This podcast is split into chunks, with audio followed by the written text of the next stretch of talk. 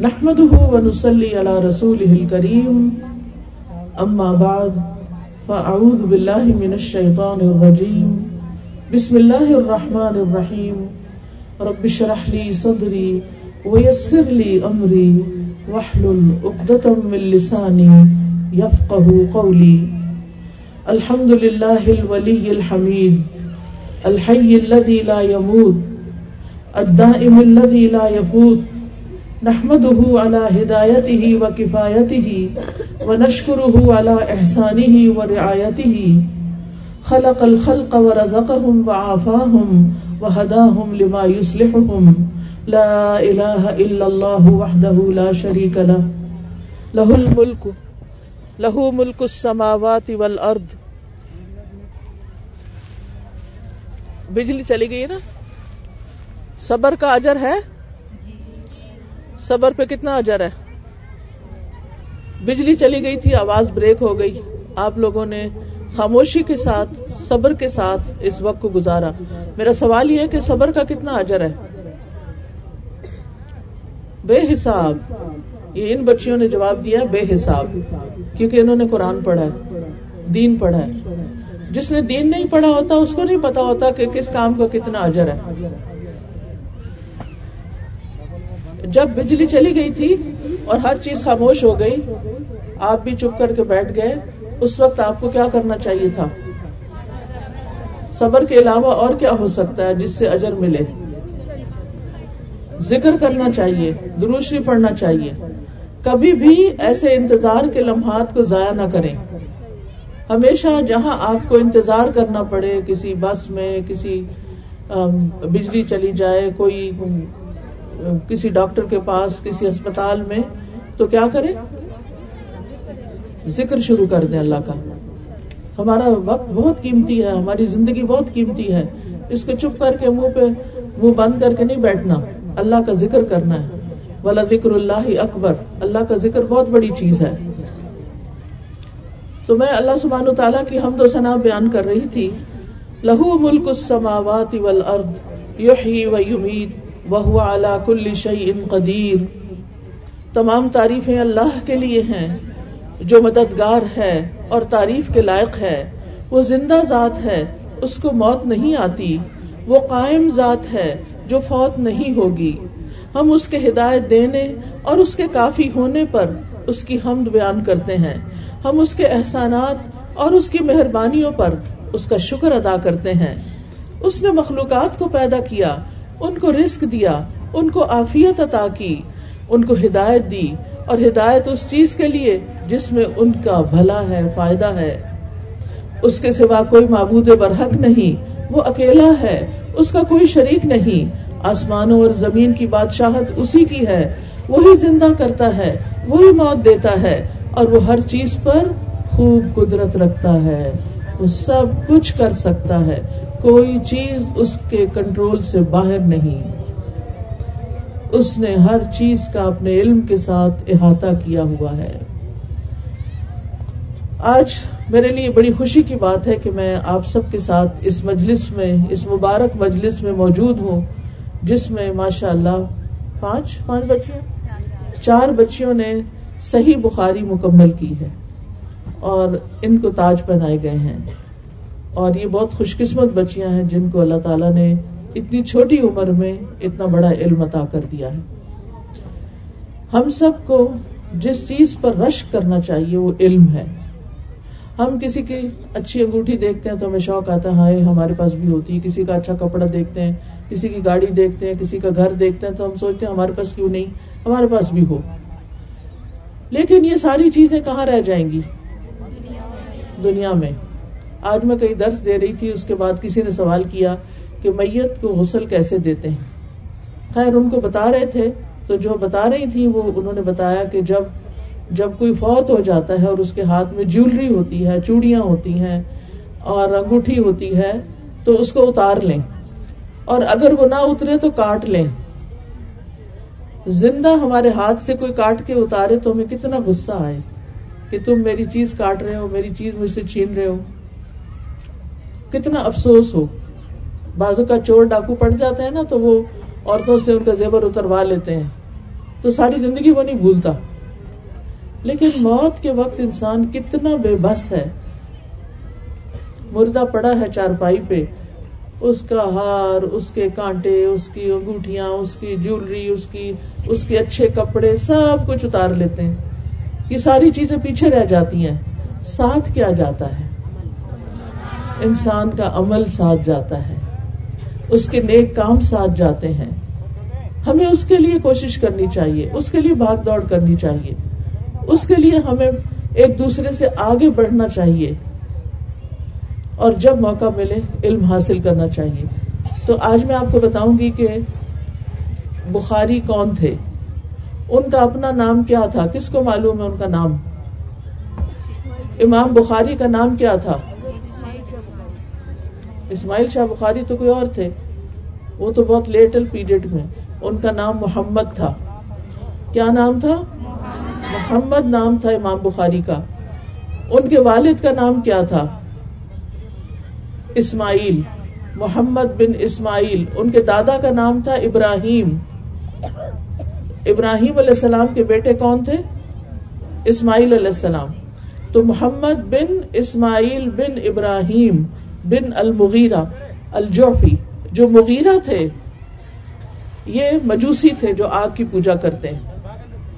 اور پھر بعد میں یہ مسلمان ہوئے تھے۔ تو امام بخاری کے آبا و اجداد سارے مسلمان نہیں تھے، دادا تک مسلمان تھے، پر دادا جو تھے، انہوں نے گورنر تھا ان یمان الجوفی ان کے ہاتھ پہ اسلام قبول کیا تھا، تو اس لیے ان کی ان کی جو نسبت تھی، وہ جوفی پڑ گئی تھی۔ ان کی کنیت ابو عبداللہ تھی۔ ان کا لقب امام المحدثین اور امیر المومنین فی الحدیث۔ یہ ان کا لقب تھا۔ یہ تیرہ شوال ایک سو چورانوے ہجری کو نماز جمعہ کے بعد بخارا شہر میں پیدا ہوئے۔ اس لیے بخاری کہلائے۔ جمعے کا دن عید کے بعد یعنی رمضان کا مہینہ گزرا تو شوال میں پیدا ہوئے۔ اور ان کے والد بھی بڑے محدث تھے، وہ بھی عالم تھے۔ اور ان کی خاص خوبی یہ تھی کہ انہوں نے اپنے بچے کو حلال رزق کھلایا تھا۔ وہ کہتے ہیں کہ میں اپنے مال میں ایک درہم بھی حرام کا نہیں پاتا اور نہ ہی شبے والا۔ تو اس سے کیا بات پتہ چلتی ہے کہ اگر آپ چاہتے ہیں کہ آپ کے بچے نیک ہوں تو آپ نے کیا کرنا ہے؟ حرام مال سے بچنا ہے۔ حرام طریقے سے مال نہیں کمانا۔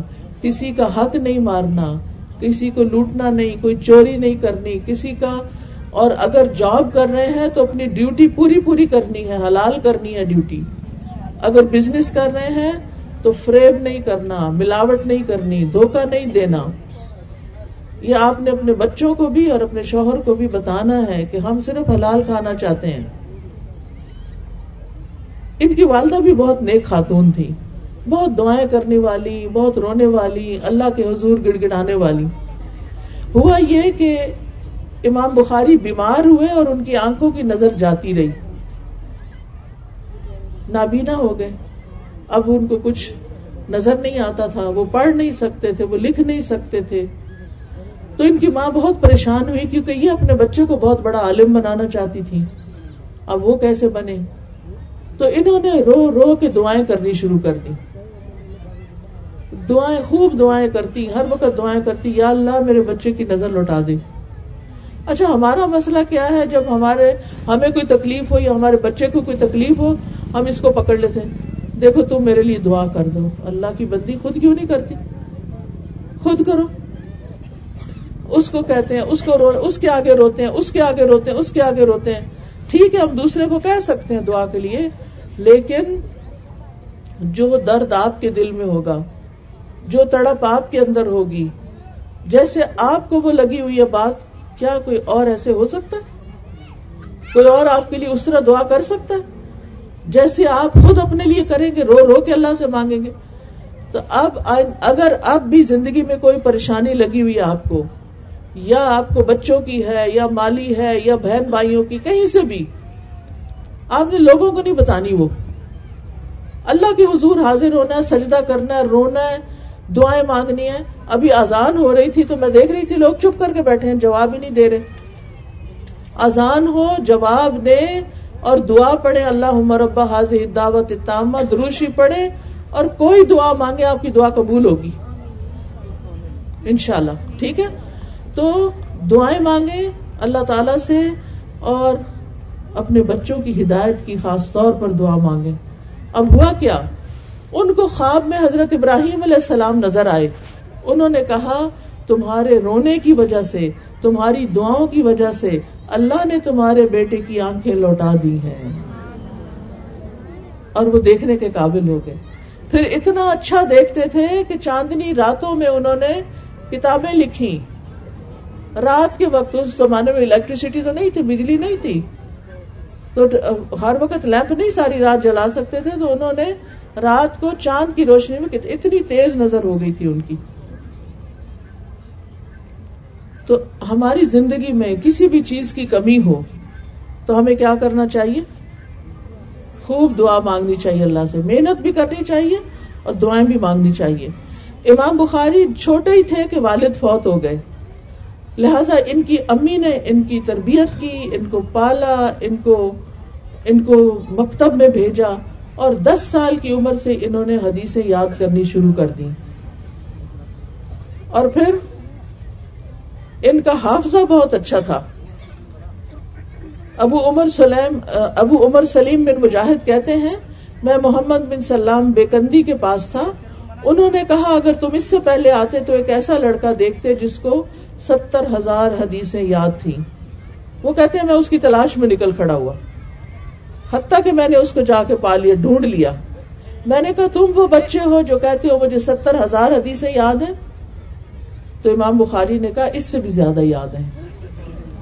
ہم میں سے کسی پورے شہر میں سے نہیں ایک بندہ ملے گا جس کو دس ہزار بھی یاد ہو ان کو ستر ہزار یاد تھی اور وہ کہتے تھے کہ اگر آپ کسی حدیث کے بارے میں پوچھیں کہ اس کو اس کا راوی کون ہے، صحابی کون ہے، اور وہ کہاں پیدا ہوا، کہاں فوت ہوا، میں وہ بھی بتا سکتا ہوں۔ یعنی اتنے ماہر تھے اپنے علم کے۔ جب کسی شیخ کی مجلس میں جاتے تو شیخ مروب ہو جاتے اور ڈرتے تھے کہ کہیں ہم سے کوئی غلطی نہ ہو اور یہ بچہ ہماری غلطی نہ نکال دے۔ امام بخاری نے علم کے لیے سفر بھی کیا۔ جب سولہ سال کے تھے امام بخاری، سولہ سال کے، تو ان کی والدہ ان کو لے کر اور بھائی کو لے کر حج پہ گئی حج کے بعد ان کی والدہ اور بھائی تو واپس آ گئے اپنے گھر۔ امام بخاری اگلے سولہ سال تک گھر نہیں گئے۔ علم حاصل کرتے رہے۔ اور مختلف ملکوں میں اور شہروں میں اور استادوں کے پاس جاتے رہے۔ ایک ہزار اسی استادوں سے علم حاصل کیا۔ کتنی محنت کی ہوگی؟ بسرا بغداد اور اس کے علاوہ عراق، شام خوراسان مصر، ان سب علاقوں میں علم کے لیے گئے۔ جب بھی یہ بغداد جاتے، آٹھ دفعہ بغداد گئے تھے۔ جب یہ بغداد جاتے تو امام احمد بن حنبل جو تھے، وہ ان کو کہتے آپ ادھر ہی رہ جائیں۔ لیکن انہوں نے کسی ایک جگہ نہیں رہے، علم حاصل کیا اور ان سولہ سال میں انہوں نے بخاری لکھی۔ حصول علم کے دوران ہر سال حج کے لیے بھی جاتے تھے۔ اور ان کے مشہور استادوں میں امام احمد بن حنبل، اسحاق ابن راہویہ اور بہت سے اور لوگ ہیں۔ یہ راتوں کو کم سوتے تھے، کھانا بھی کم کھاتے تھے، اپنے کام خود کر لیتے تھے۔ رات کو اٹھ کر تیرہ رکت نماز ادا کرتے تھے۔ کھانے میں سادگی تھی۔ مسجد کا بڑا احترام کرتے تھے۔ ایک دفعہ یہ مسجد میں بیٹھے ہوئے تھے علم کے حلقے میں۔ تو انہوں نے دیکھا کسی شخص نے اپنی داڑھی صاف کیا اور وہاں سے کوئی تنکا مسجد میں پھینک دیا۔ ان کو بہت برا لگا۔ یہ دیکھتے رہے دیکھتے رہے اس تنکے کو کہ جب کوئی مجھے نہیں دیکھے گا تو میں اٹھاؤں گا۔ یہ کسی کے سامنے نیک نہیں دکھائی دینا چاہتے تھے کہ میں بڑا نیک ہوں، میں مسجد صاف کرتا ہوں۔ تو جنہوں نے روایت کی وہ دیکھتے رہے کہ یہ امام بخاری کیا کرتے ہیں۔ تو انہوں نے کیا کہ چپکے سے وہ تنکا اٹھا لیا اور مسجد سے باہر جا کے اس کو پھینک دیا۔ ایک تنکا بھی مسجد میں برداشت نہیں ہوا، اتنی صفائی پسند۔ مسجد کیا ہے؟ اللہ کا گھر ہے۔ اپنے گھر کو آپ گندا رکھتے ہیں؟ اپنے گھر کو گندا رکھتے ہیں؟ تو پھر اللہ کے گھر کو کیوں گندا کر کے آتے ہیں؟ اللہ کے گھر کو بھی صاف کرنا چاہیے۔ آپ کو پتا ہے کہ ایک عورت تھی مدینہ میں اور بہت غریب سی عورت تھی، معمولی سی، اس کا کوئی گھر بار نہیں تھا۔ وہ مسجد نبی کی صفائی کرتی تھی روز۔ ایک دن نبی صلی اللہ علیہ وسلم نے دیکھا کہ وہ عورت نظر نہیں آ رہی۔ آپ نے پوچھا، وہ کدھر گئی؟ پتا چلا وہ رات کو بیمار ہوئی، فوت ہوئی، تو ہم نے اس کو ادھر ہی دفنا دیا۔ آپ نے فرمایا، مجھے لے چلو اس کی قبر پر۔ آپ اس کی قبر پہ گئے، اس کے لیے دعائیں کی، اس کے لیے اتنی عزت دی اس کو۔ تو جو اللہ کے گھروں کو صاف کرتے، مدرسوں کو صاف کریں، اپنے فرنیچر کو صاف کریں، اور ایسا ہو صفائی کا انتظام کہ کوئی ایک مکھی اندر آنے کو تیار نہ ہو۔ ٹھیک ہے نا؟ کھانا کھائے تو اپنے ہاتھ، اپنا منہ، برتن، کچن، ہر چیز کو صاف رکھے ان اللہ یحب التوابین و یحب المتطہرین بے شک اللہ تعالی خوب توبہ کرنے والوں سے محبت رکھتا ہے اور خوب خوب پاکیزگی حاصل کرنے والوں سے بھی، پاک صاف رہنے والوں سے بھی اللہ محبت کرتا ہے۔ آپ کو اللہ کی محبت چاہیے؟ پھر صاف ستھرا رہنا شروع کریں۔ صاف ستھرے رہیں۔ اور ہر چیز اپنے آس پاس کی بھی صاف ستھری رکھیں۔ امام بخاری کسی کی غیبت نہیں کرتے تھے۔ ہم کسی کی بات اس سے کرنے کی بجائے کسی اور سے کرتے ہیں۔ تو وہ کسی کی غیبت نہیں کرتے تھے۔ وہ کہتے ہیں، جب سے مجھے پتا چلا کہ غیبت حرام ہے، میں نے کبھی کسی کی غیبت نہیں کی۔ وہ کہتے تھے، مجھے امید ہے کہ میں اللہ سے اس حال میں ملوں گا کہ وہ غیبت کرنے پر میر مجھے نہیں پکڑے گا، کہ میں نے کبھی کسی کی برائی اس کے پیٹ پیچھے نہیں کی۔ امام بخاری علم حاصل کرنے کے لیے ہر طرح کی قربانی کرتے تھے۔ ایک دفعہ وہ کہتے ہیں، میں آدم بن نبی ایاس کے پاس گیا، میرا زیادہ راہ ختم ہو گیا۔ حتیٰ کہ میں نے گھاس کھانی شروع کر دی۔ کسی کو نہیں بتایا کہ میرے پاس کھانے کو کچھ نہیں۔ گھاس کھانی شروع کر دی۔ تیسرا دن جب ہوا تو کوئی انجان شخص آیا، اس نے ان کے ہاتھ میں دیناروں کی تھیلی رکھی اور غائب ہو گیا اور کہا، اپنے اوپر خرچ کرو۔ کیسے اللہ کی مدد آئی؟ پھر اسی طرح امام بخاری کی وفات جو تھی باسٹھ سال کی عمر میں ہوئی اور انہوں نے بہترین کتاب لکھی اپنے پیچھے۔ جب ان کی وفات ہوئی تو عبد الواحد بن آدم کہتے ہیں، میں نے خواب میں دیکھا کہ نبی صلی اللہ علیہ وسلم اپنے صحابہ کی ایک جماعت کے ساتھ ایک مقام پہ کھڑے ہیں۔ میں نے رسول اللہ صلی اللہ علیہ وسلم کو سلام کیا، آپ نے سلام کا جواب دیا۔ پھر میں نے کہا، آپ یہاں کیوں کھڑے ہیں؟ آپ نے جواب دیا، میں محمد بن اسماعیل کا انتظار کر رہا ہوں۔ اور وہ کہتے ہیں وہ وہی وقت تھا جب امام بخاری فوت ہو رہے تھے۔ یعنی نبی صلی اللہ علیہ وسلم سے ان کو بہت محبت تھی اور یہ نبی صلی اللہ علیہ وسلم کی سنت کی حفاظت کر رہے تھے۔ جو لوگ دین کی خدمت کرتے ہیں، سنت کے اوپر عمل کرتے ہیں، سنت کی حفاظت کرتے ہیں، یہ پھر ان کو ایسا مقام ملتا ہے۔ اور انہوں نے خواب میں دیکھا تھا کہ یہ رسول اللہ صلی اللہ علیہ وسلم کے پیچھے پیچھے چل رہے ہیں۔ جدھر آپ کا قدم آتا ہے، آپ وہ چلے جاتے ہیں تو آپ اپنا قدم وہیں وہیں رکھتے ہیں۔ آپ کا پورا پورا اتباع کرتے ہیں۔ ہمیں بھی کیا کرنا چاہیے؟ ہمیں کیا کرنا چاہیے کہ جب کوئی حدیث سنے تو ہم کیا کہیں؟ یہ کون سا قرآن ہے؟ کچھ لوگ اس طرح کی باتیں بھی کرتے ہیں نا۔ تو آپ نے سنتوں کی پیروی کرنی ہے، کیونکہ اللہ سبحان تعالیٰ فرماتے ہیں کل ان کن تم تو ہبون اللہ فتبعونی یحببکم اللہ کہہ دیجیے، اگر تم اللہ سے محبت کرتے ہو، تو میری پیروی کرو۔ اللہ تم سے محبت کرے گا۔ یعنی اللہ تعالیٰ ان لوگوں سے محبت کرتا ہے جو سنت کی پیروی کرتے ہیں۔ چھوٹی چھوٹی چیزیں، پانی پینا ہے تو دائیں ہاتھ سے پیئے پانی پینا ہے تو بسم اللہ پڑھ کے پیئے پانی پینا ہے تو چھوٹے چھوٹے گھونٹ بڑھے ہم بازو کہتے ایک دم گلپ کر لیتے ہیں یہ پانی پینے کا صحیح طریقہ نہیں ہے۔ کل میں جب پہنچی تو مجھے یہ جو گنے کا رس ہوتا ہے نا، تو کسی نے گلاس میں ڈال کے دیا۔ جب میں نے ایسے بسم اللہ پڑھی اور اس کو میں نے پیا اور میں جب پیتی ہوں تو میں اس طرح پیتی ہوں۔ جیسے بچہ پانی پیتا تھوڑا تھوڑا کر کے۔ ایک دم نہیں پیتی۔ کیونکہ ایک دم پینے سے نا تکلیف ہوتی۔ تو اتنا بڑا کانچ کا ٹکڑا میرے منہ میں آ گیا۔ اگر میں اس طرح پیتی پانی کہ بڑا بڑا گھونٹ کر کے سیدھا گلے میں اتارتی تو وہ کانچ کدھر جاتا؟ اندر جاتا۔ یہ میں نے بات اس لیے بتائی ہے کہ سنت کی پیروی کرنے میں دنیا کا بھی فائدہ ہے۔ صرف آخرت کا نہیں، دنیا کا بھی فائدہ ہے۔ جب آپ اللہ کا نام لے لیتے ہیں نا کسی چیز پر، تو اگر اس میں کوئی نقصان دینے والی چیز ہے تو وہ بھی نقصان نہیں دیتی۔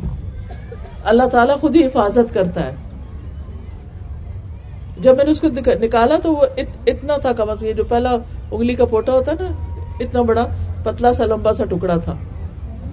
آرام سے آگے جا سکتا تھا۔ تو کس طرح اللہ سبحان تعالیٰ نے بچایا۔ ورنہ میں درس کیسے دیتی؟ گلے میں کچھ چلا جائے تو بول سکتا ہے انسان؟ تو اس لیے سنت کو معمولی نہ سمجھا کریں۔ جو کام کریں، دائیں ہاتھ سے شروع کریں۔ دائیں ہاتھ سے کھائیں، بچوں کو بھی دائیں ہاتھ سے کھلائیں۔ بچوں کو چلتے چلتے مت کھلائیں، بچوں کو بٹھا کے کھلائیں۔ اور کوئی نہ کوئی حدیث کی کتاب ضرور پڑھیں۔ جیسے سو احادیث کی کتاب، پتہ نہیں یہاں تو اسٹال ہے یا نہیں۔ ہم نے بخاری میں سے سو حدیثیں نکال کے ان کو الگ سے دے دیا۔ ساری یعنی روزمرہ زندگی سے متعلق وہ حدیثیں ہیں، تاکہ ہر کوئی اس کو پڑھے اور اس پر عمل کرے۔ علم حاصل کریں تو عمل کی نیت سے کریں۔ تو امام بخاری نے یہ کتاب لکھی اور اس کا نام رکھا، الجامع المسند الصحیح المختصر من امور رسول اللہ صلی اللہ علیہ وسلم۔ و سنن ہی و ایام ہی اتنا لمبا نام ہے. لیکن انہوں نے کتاب کو کوئی مقدمہ نہیں لکھا. ڈائریکٹ بسم اللہ کر کے نیت کا باب شروع کر کے اپنا احادیث بیان کر دی. تو جامع وہ کتاب ہوتی ہے جس میں دین کے سارے موضوعات شامل ہوں. مسند وہ ہوتی ہے جس کی صنعت رسول اللہ صلی اللہ علیہ وسلم تک جاتی ہو. صحیح وہ ہوتی ہے جس کے اندر چھ شرائط پائی جائیں. مختصر وہ ہوتی ہے جو نہ لمبی چوڑی ہو اور نہ بہت چھوٹی ہو، درمیانی ہو۔ تو امام بخاری نے ساری صحیح حادیث نے اس کتاب میں لکھی۔ سات ہزار سے اوپر جو لکھی، اس کے بعد یہ ریپیٹیشن کے ساتھ سات ہزار بنتی ہیں، ورنہ چار ہزار حدیثیں ہیں، اصل حدیثیں جو ہیں۔ پھر اسی طرح سنن ہی یہ نبی صلی اللہ علیہ وسلم کی سنت اور حدیث پر مبنی کتاب ہے۔ اور ایام ہی اس میں آپ کی سیرت اور آپ کی غزوات ہیں۔ تو صحیح بخاری کو ایک خاص مرتبہ حاصل ہے، حیثیت حاصل ہے۔ یہ چھ بڑی کتابوں میں سے سب سے نمبر ون کتاب ہے۔ امام بخاری کہتے ہیں کہ ہم لوگ اپنے استاد کی مجلس میں تھے، اسحاق ابن راہویا کی۔ انہوں نے کہا، کاش تم لوگ رسول اللہ صلی اللہ علیہ وسلم کی صحیح حدیثوں سے ایک مختصر کتاب تیار کرتے۔ امام بخاری کہتے یہ بات میرے دل میں بیٹھ گئی۔ اور میں نے الجام صحیح کے لیے حدیثیں جمع کرنی شروع کر دی۔ اور پھر انہوں نے اس حدیث اس کتاب کو لکھا۔ امام بخاری کہتے ہیں، میں نے نبی صلی اللہ علیہ وسلم کو خواب میں دیکھا۔ گویا میں آپ کے سامنے کھڑا ہوں۔ میرے ہاتھ میں ایک پنکھا ہے، جس سے میں مکھیاں اڑا رہا ہوں۔ میں نے بعض تعبیر کرنے والوں سے اس کے بارے میں پوچھا، تو انہوں نے مجھ سے کہا، تم ان سے جھوٹ کو ہٹاؤ گے۔ تو اس بات نے مجھے یہ کتاب لکھنے پر ابھارا۔ یعنی استاد کی بات بھی مانی اور خواب میں جو چیز دیکھی، اس کو بھی فالو کیا۔ کیونکہ بعض خواب سچے ہوتے ہیں اور اس میں ہمارے لیے رہنمائی ہوتی ہے۔ انہوں نے اس کتاب کو سولہ سال میں لکھا تھا۔ اور صرف صحیح احادیث اس میں جمع کی تھی اور یہ لکھتے کیسے تھے؟ امام بخاری کہتے ہیں، میں نے اس کتاب میں ہر حدیث سے پہلے اللہ تعالی سے استخارہ کیا۔ دو رکت نماز پڑھی، حدیث کے صحیح ہونے کا پورا یقین حاصل کیا اور پھر ہر اس کتاب میں اسے لکھتے وقت ہر حدیث سے پہلے غسل کیا اور دو رکعت نماز پڑھی۔ اتنے احتیاط سے یہ کتاب لکھی گئی ہے اور ہم ایک دفعہ بھی زندگی میں نہ پڑھے اس کو۔ کس کس کے گھر میں بخاری ہے؟ کس کس کے گھر میں یہ کتاب ہے؟ بس کوئی بیس پچیس لوگ ہوں گے۔ باقیوں کے گھر میں اگر نہیں ہے تو ایک سوٹ لینے کی بجائے ایک کتاب خرید لیں اور اس کو پڑھیں۔ امام بخاری نے حدیث لکھتے وقت بابرکت جگہ کا انتخاب کیا۔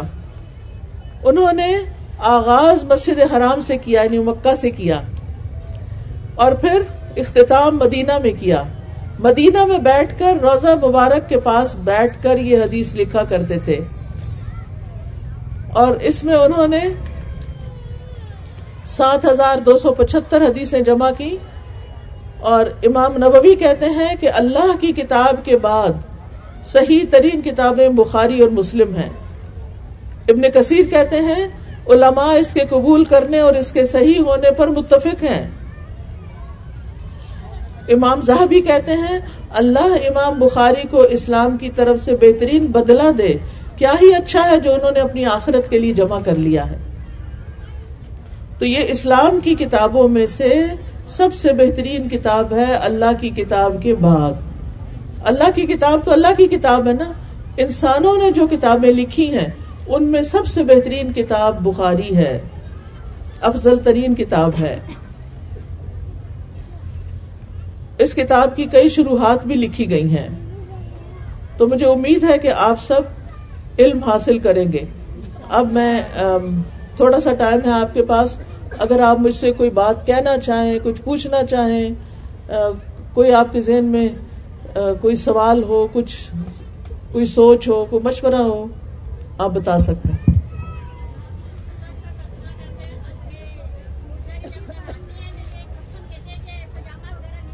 ہاں جی مردے کو جب نلاتے ہیں تو کفن جو ہے نا، تین چادریں ہوتی ہیں۔ ایک چادر میں پہلے پیٹے پھر اوپر سے دوسری پھر تیسری پھر پاؤں پہ پٹی باندھے پھر پیٹ پہ باندھے پھر اوپر بھی باندھے۔ پجامہ کوئی نہیں ہوتا۔ نہیں پجامہ نہیں ہوتا۔ جی؟ نہیں چادروں میں ہی لپیٹنا ہوتا ہے۔ جو مصنون طریقہ وہ چادر لپیٹنی ہے۔ السلام علیکم وعلیکم السلام بولیے۔ میں پہلے مجھے کچھ بھی نہیں آتا تھا، لیکن فائدہ بازی کا جب میں نے درد سننا شروع کیا تو میرے دل میں خواہش پیدا ہوئی پھر اتفاق سے آپ کا درد سننا شروع کیا۔ تو یقین کیجیے کہ مجھے دل میں ایمان کی اور دین کی اتنی روشنی ہو گئی کہ آج ماشاء اللہ میں الحمد للہ اپنی تعریف نہیں کری لیکن آپ کے سامنے خدا سے ڈر کر اور بہت اس سے کہیں کہ اللہ الحمد للہ میں آج کہاں چیز گزاروں اور میرے پاس بچے میرے پاس ماشاء اللہ بچے بھی قرآن پاک پڑھتے ہیں۔ اور میں آپ سے یہ مشورہ لینا چاہوں گی اور ایک آپ مجھے کوئی نصیحت کر دیجیے کہ بچوں کو تعلیم دیتے وقت، کیونکہ ایسی ہو جو بچے آگے زندگی میں جیسے ان کو کام آئے، کوئی اچھی سی نصیحت مجھے کر دیجیے تاکہ میں اپنی طالبات کو بتا سکوں کہ میں نے آپ سے یہ نصیحت دی تھی۔ سائیکہ بازی سے تو الحمد للہ رابطے میں رہتی ہوں۔ الحمد للہ بہت اچھی بات ہے۔ دیکھیں کہ بچوں کو سکھانے کے لیے نا سب سے زیادہ صبر کی ضرورت ہوتی ہے۔ بچے لے رہے ہوتے ہیں، لیکن اس کے بعد دینے کا وقت لیٹر آن ہوتا ہے۔ بچوں کو قرآن پڑھانے کے ساتھ ساتھ بنیادی عقیدہ، اخلاق کی بات، دعائیں، نماز، تاکہ ساری زندگی وہ کریں اور آپ کے لیے صدقہ جاریہ بنے۔ ٹھیک ہے نا؟ تو آپ ان کو یعنی بنیادی عقیدہ جو کہ اللہ ایک ہے، توحید کا سبق، رسول صلی اللہ علیہ وسلم کے بارے میں بتائیں۔ یعنی جب سبق ہو جائے نا، سب بچوں کو کہ آرام سے بیٹھ جائے، میں کہانی سنانے لگی۔ اور اس وقت کچھ تیار کر کے آ کرے پھر ان سے باتیں کیا کرے۔ یہ ساری زندگی ان کو کام آئیں گی ان شاء اللہ جی وعلیکم السلام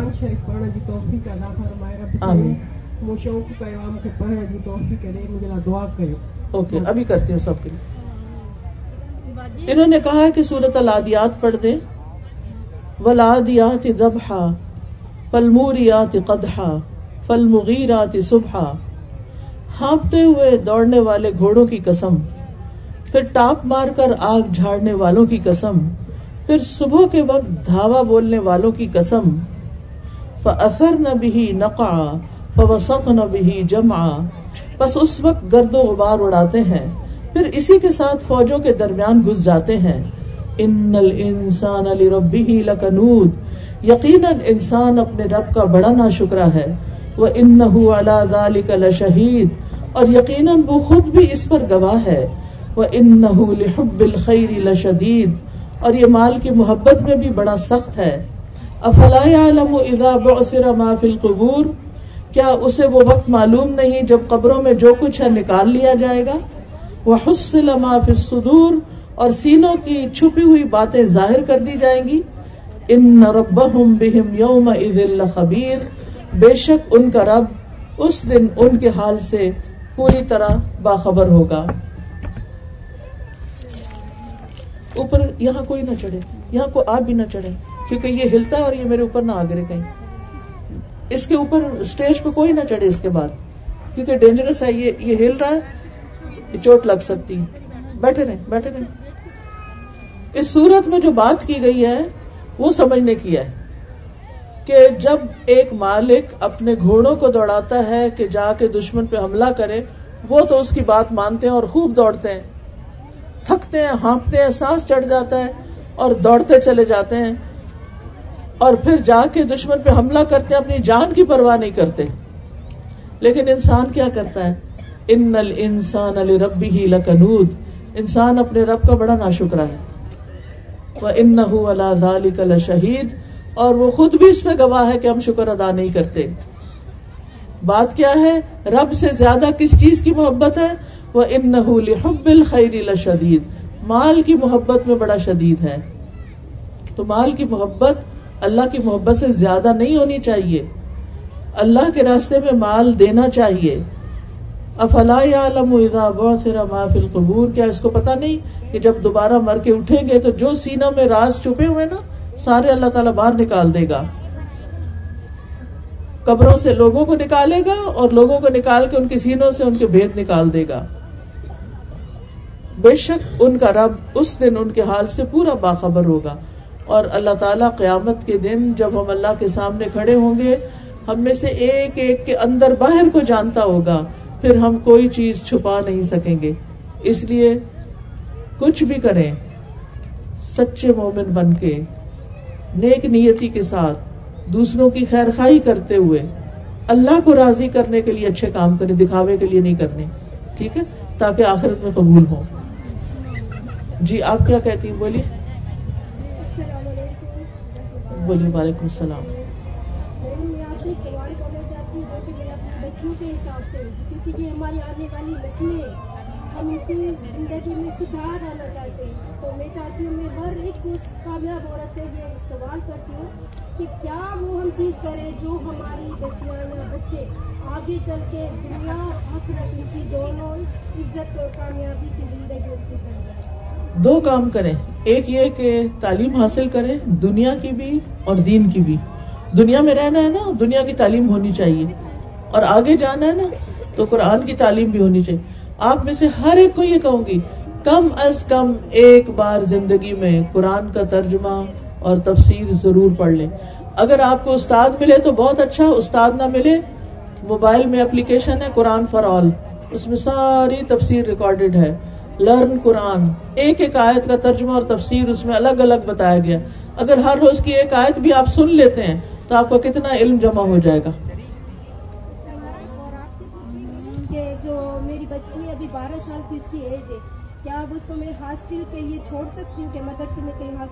وہ جو نمبر انہوں نے لکھوایا نا اس پہ فون کر کے پتا کریں ٹھیک ہے؟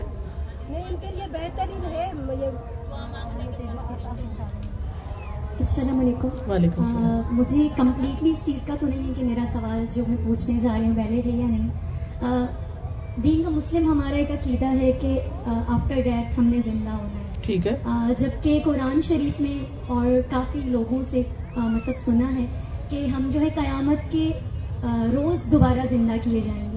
تو اس چیز میں مجھے تھوڑا کنفیوژن ہے کہ سم ٹائمس ہم نے سنا ہے کہ جب مردہ تدفین ہو جاتی ہے، تو اس کو پوچھنے کے لیے یا ان کے اعمال نامے کے حساب سے فرشتے اس کے پاس آتے ہیں، تو اس کو زندہ کیا جاتا ہے۔ ایک بات یہ ثابت ہوئی۔ اور دوسری یہ کہ قیامت کے دن۔ تو یہ دو چیزیں ہوں گی کہ انسان کا دوبارہ زندہ ہونے کا جو جی اس میں ہے کہ یہ جو قبر میں اس کو اٹھا کے بٹھاتے ہیں، سوال کرتے ہیں، ٹھیک ہے؟ یہ پہلا ٹیسٹ ہے۔ کیونکہ اس کے بعد یا قبر میں جزا ملے گی یا سزا ملے گی۔ ٹھیک ہے نا؟ تو جو پہلا ٹیسٹ ہے، جیسے ہمارے کئی پیپر ہوتے ہیں نا، تو جو پہلا پیپر ہے، اس میں اس کے کانشیس کو حاضر کیا جاتا ہے۔ اور اس سے پوچھا جاتا ہے، من ربو کا ماں دینو کا، من نبیو کا، ٹھیک ہے؟ اس کے بعد اس کو سلا دیا جاتا ہے۔ اگر آپ نے حدیث پوری پڑی ہو مراد یہ ہے کہ دوبارہ اس کی روح جو ہے یعنی واپس اس طرح نہیں اب زندہ کہ وہ وہاں پر کھا پی رہا ہے یا کچھ باتیں کر رہا ہے یا کچھ سن رہا ہے، باہر سے جو اس کو بلا رہے ہیں، اس کی آواز سن ایسا کچھ نہیں اب۔ جب فرشتے چلے جاتے ہیں، وہ قبر میں پھر مردہ حالت میں لیٹ جاتا ہے۔ اور پھر اس کی قبر میں اس کو عذاب ہوتا ہے جو وہ محسوس کرتا ہے۔ عذاب قبر جو ہے، دیکھیں، ایک ایک پہلے ایک اور بات سمجھ لیں۔ ہم صرف روح نہیں ہے ہم صرف جسم نہیں ہے ہم روح بھی ہیں، ہم جسم بھی ہیں۔ دنیا میں آنے سے پہلے ہم صرف روح تھے، جسم نہیں تھا۔ دنیا میں آئے تو روح اور جسم کا ملاپ ہوا، اس کو زندگی کہا گیا۔ موت کے وقت جسم سے روح نکل جائے گی، ٹھیک ہے؟ یہ پھر کیا ہو گئی؟ موت ہو گئی۔ یعنی کہ وہ موت ہو گئی۔ پھر دوبارہ جب قبر میں اس کو کیا جائے گا، تو اس کی روح لوٹا کے اس کو پوچھا جائے گا۔ پھر اس کے بعد اگلا کیا ہوگا؟ وہ قبر میں مردہ حالت میں اب چھوڑ دیا جائے گا۔ مرنے اس زندگی میں جسم ڈومیننٹ ہے، روح پیچھے ہے۔ قبر میں جسم مردہ ہے، روح ڈومیننٹ ہے۔ لیا جی۔ روح کا ہے، لیکن قیامت کے دن دوبارہ روح اور جسم پھر ملیں گے، ٹھیک ہے؟ اور وہ زندگی وہ جو عذاب کا سلسلہ ہوتا ہے، زیادہ روح پہ ہوتا ہے، لیکن جسم کے ساتھ کنیکشن ہوتا ہے۔ یہ نہیں پتا، غیب کا علم ہے نا۔ ہمیں جیسے بتایا گیا کہ ہوتا ہے، جسم بھی محسوس کرتا ہے۔ تو جیسے آل فرون ہے نا۔ جی ہاں وہ دوبارہ زندگی، بالکل ٹھیک ہے، ضرور پوچھنے چاہیے۔ وہ زندگی جو ہے، وہ ہمیشہ کی زندگی ہے۔ ٹھیک ہے نا۔ اور اس میں ہمارا جسم بھی ہوگا اور روح بھی ہوگی اور اس میں نتیجہ جنت یا جہنم کی شکل میں ہوگا۔ جی السلام علیکم۔ میں آپ کو بہت دیکھ کر خوش ہو رہی ہوں۔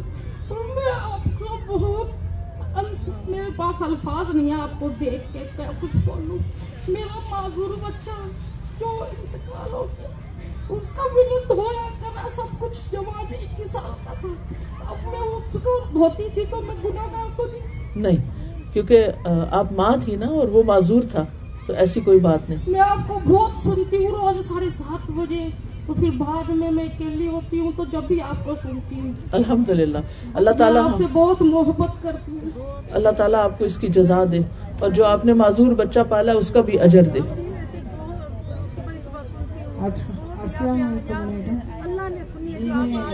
الحمد للہ جی میرا سوال یہ ہے کہ جو ہے نا جو ہمارے ہم تو اپنے لیے تو مفرت مانگتے رہتے ہیں نمازوں میں۔ ٹھیک ہے۔ لیکن جو ہمارے مر گئے ہیں ان کے لیے ہم دعائیں کرتے ہیں پھر صدقات نکالتے ہیں ٹھیک ہے۔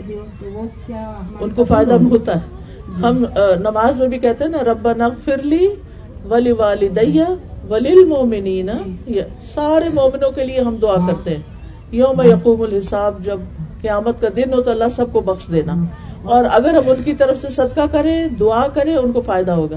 جی اور دوسرے جیسے اما کے لیے بھی دعا کرتے ہیں کیونکہ کافی ہمارے مسلمان سب تکلیف میں آ گئے تھے بارش کے بعد۔ بارش کے بعد بھی اور ابھی ترکی میں زلزلے کے بعد آ گئے ہیں۔ سب کے لیے دعا کرنی چاہیے۔ دعا کرتے ہیں تو اس کے لیے ہم یہ بھی کرتے ہیں کہ اللہ تعالیٰ سب کو توفیق دے کہ نماز اپنی ریگولر رکھے بالکل۔ دوبارہ ایسا جو ہے نا نہیں آئے بالکل۔